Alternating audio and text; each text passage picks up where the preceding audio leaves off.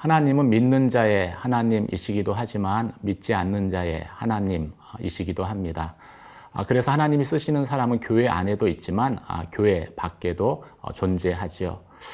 하나님의 구원은 믿는 성도들을 통해서 이루어지지만 또 믿지 않는 자들을 통해서도 이루어지는 것을 본문은 말씀하고 있습니다. 바리새파 사람 가말리엘을 통해서 하나님이 사도들을 구원하십니다. 본문을 통해서 보도록 하겠습니다.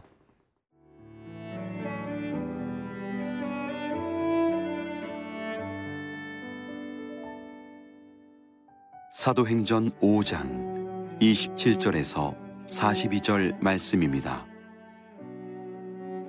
그들을 끌어다가 공회 앞에 세우니 대제사장이 물어 이르되 우리가 이 이름으로 사람을 가르치지 말라고 엄금하였으되 너희가 너희 가르침을 예루살렘에 가득하게 하니 이 사람의 피를 우리에게로 돌리고자 함이로다. 베드로와 사도들이 대답하여 이르되 사람보다 하나님께 순종하는 것이 마땅하니라. 너희가 나무에 달아 죽인 예수를 우리 조상의 하나님이 살리시고 이스라엘에게 회개함과 죄 사함을 주시려고 그를 오른손으로 높이사 임금과 구주로 삼으셨느니라. 우리는 이 일의 증인이요 하나님이 자기에게 순종하는 사람들에게 주신 성령도 그러하니라 하더라. 그들이 듣고 크게 노하여 사도들을 없이하고자 할세 바리새인 가말리엘은 율법교사로 모든 백성에게 존경을 받는 자라. 공회 중에 일어나 명하여 사도들을 잠깐 밖에 나가게 하고 말하되 이스라엘 사람들아 너희가 이 사람들에게 대하여 어떻게 하려는지 조심하라. 이전에 드다가 일어나 스스로 선전하며 사람이 약 400명이나 따르더니 그가 죽임을 당하며 따르던 모든 사람들이 흩어져 없어졌고 그 후 호적할 때에 갈릴리에 유다가 일어나 백성을 꾀어 따르게 하다가 그도 망한즉 따르던 모든 사람들이 흩어졌느니라. 이제 내가 너희에게 말하노니 이 사람들을 상관하지 말고 버려두라.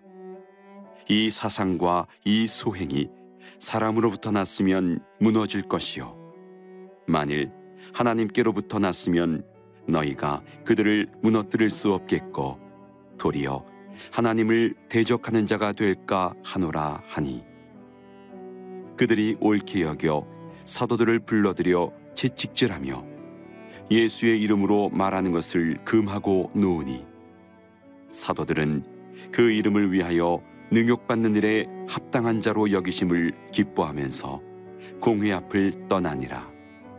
그들이 날마다 성전에 있든지 집에 있든지 예수는 그리스도라고 가르치기와 전도하기를 그치지 아니하니라. 하나님 복음의 확장을 위해서 사도들을 사용하셨습니다. 29절, 30절 말씀 같이 보시겠습니다. 베드로와 사도들이 대답하여 이르되 사람보다 하나님께 순종하는 것이 마땅하니라. 너희가 나무를 달아 죽인 예수를 우리 조상의 하나님이 살리시고 이스라엘에게 회개함과 죄 사함을 주시려고 그를 오른손으로 높이사 임금과 구주로 삼으셨느니라. 사도들이 공회 앞에서 대제사장으로부터 신문을 받습니다. 대제사장은 예수의 이름으로 가르치지도 말고 전하지 말라라고 협박하죠. 그로 인해서 너희가 피를 보게 될 터인데 그 피에 대한 책임이 너희에게 있다라고 위협하기도 합니다. 그런데 베드로와 사도들이 뭐라고 대답합니까? 사람의 말을 듣는 것이 옳은가? 하나님의 말을 듣는 것이 옳은가? 너희가 죽인 예수를 하나님이 살리시고 그리고 임금들보다 높이셨다. 그 예수를 전하지 않을 수 없다라고 이야기를 합니다. 어떻게 복음 전하는 그 일을 멈출 수 있겠느냐라고 답변한 것이지요. 그런데 이 베드로와 사도들의 이 답변이 회당에 있는 사람들을 자극했습니다. 그들이 화가 치밀어 올라서 베드로와 사도들을 죽이려고 웅성웅성 되기 시작합니다. 이때 이 모든 상황을 잠잠케 한 사람이 오늘 본문에 등장하는 바리새파 사람 가말리엘이죠. 가말리엘은 어떤 사람입니까? 그는 바리새파 사람으로 구약의 정통한 율법 학자였습니다. 성경 말씀을 잘 알고 있었죠. 그는 또 백성들로부터 존경받고 있는 사람이었습니다. 그래서 기록에 의하면 대제사장 다음으로 영향력이 있는 사람이다라고 말씀하고 있습니다. 그는 산헤드린 공회의 공회원이었습니다. 그리고 지혜가 있는 사람이었습니다. 하나님이 이 유대인 가말리엘을 통해서 사도들을 구원하십니다. 어떻게 구원하십니까? 가말리엘은 먼저 이 공회원들을 자극했던 사도들을 그 공회원들로부터 떼어 놓습니다. 그들을 설득시키기 위해서는 그들의 그 흥분을 가라앉혀야 되는데 가라앉히기 위해서 떼어 놓은 것이죠. 만약 이 가말리엘이 없었다면은 사도들의 신상에는 분명히 문제가 생겼을 것이고 교회의 역사도 많이 바뀌었을 것입니다. 사랑하는 성도 여러분, 하나님은 교회를 통해서 또 성도를 통해서 하나님 나라의 일들을 이루어 가십니다. 하지만 역사 가운데에서 하나님이 교회 밖에서도 일하고 계시다라는 사실을 우리는 종종 잊어버릴 때가 있죠. 하나님의 주권을 교회 안에만 두고 인정하려고 합니다. 하나님의 구원이 교회 안에서만 가능하다라고 생각하는 것이죠. 오늘 말씀을 통해서 하나님의 구원이 믿지 않는 자들을 통해서도 우리의 삶 가운데 이루어질 수 있음을 또 고백하며 그 하나님의 구원을 기대하는, 소망하는 저와 여러분의 삶이 되시기를 주님의 이름으로 축원합니다.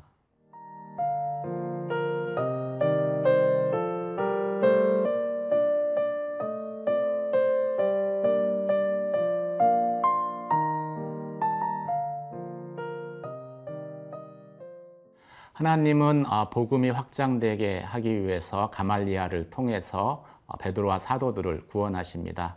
그럼 가말리엘은 어떻게 베드로와 사도들을 구원했습니까? 38절, 39절 말씀입니다. 이제 내가 너희에게 말하노니 이 사람들을 상관하지 말고 버려두라.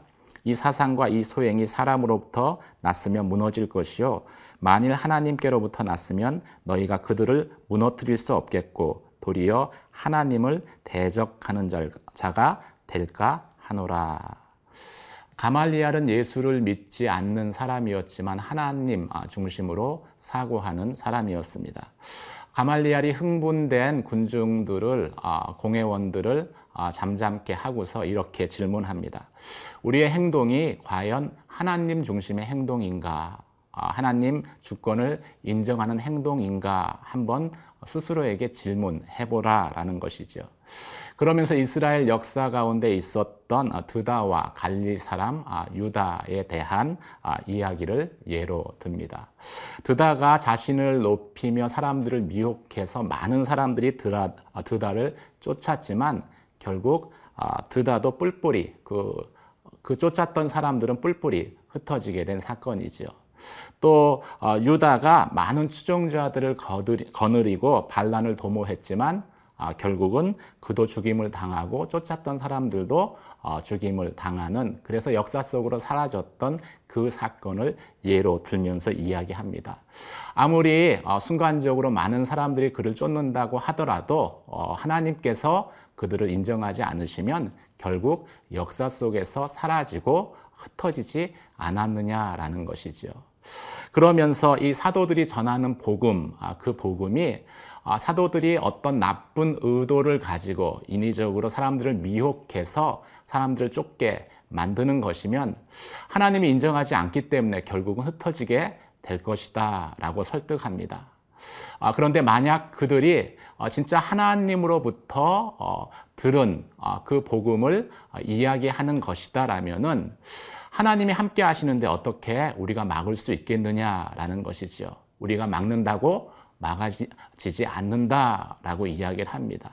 설사 그 막는다라는 그것이 결국은 하나님을 대적하는 것이 될 텐데 우리가 그럴 필요가 있느냐라고 설득합니다. 이 질문은 오늘날 믿음의 삶을 사는 저희에게도 한번 적용해 볼 수 있는 질문입니다. 우리는 종종 하나님의 이름으로 행한다라고 하면서 하나님을 막아서고 또 하나님을 대신해서 우리가 하나님 역할을 자행할 때가 있다라는 것이죠.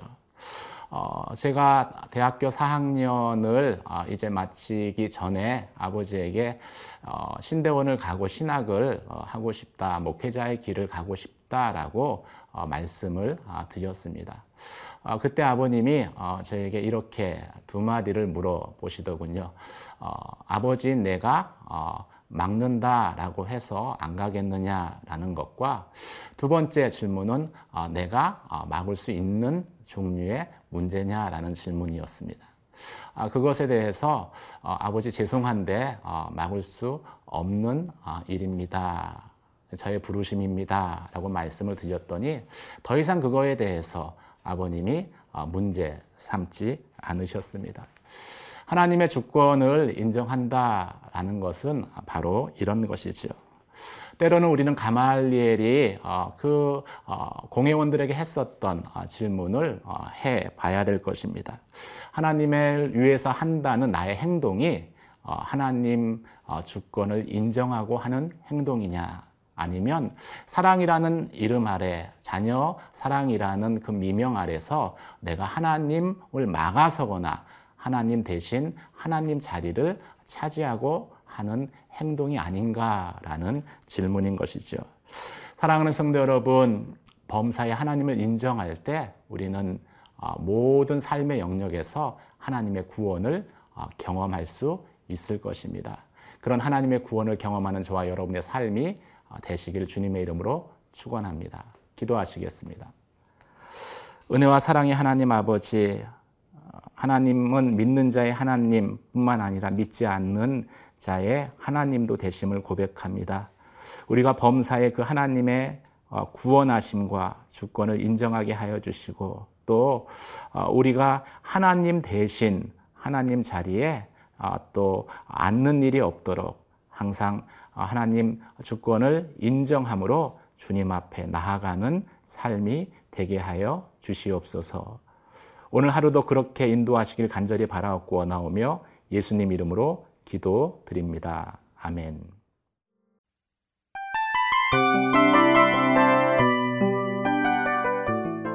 이 프로그램은 청취자 여러분의 소중한 후원으로 제작됩니다.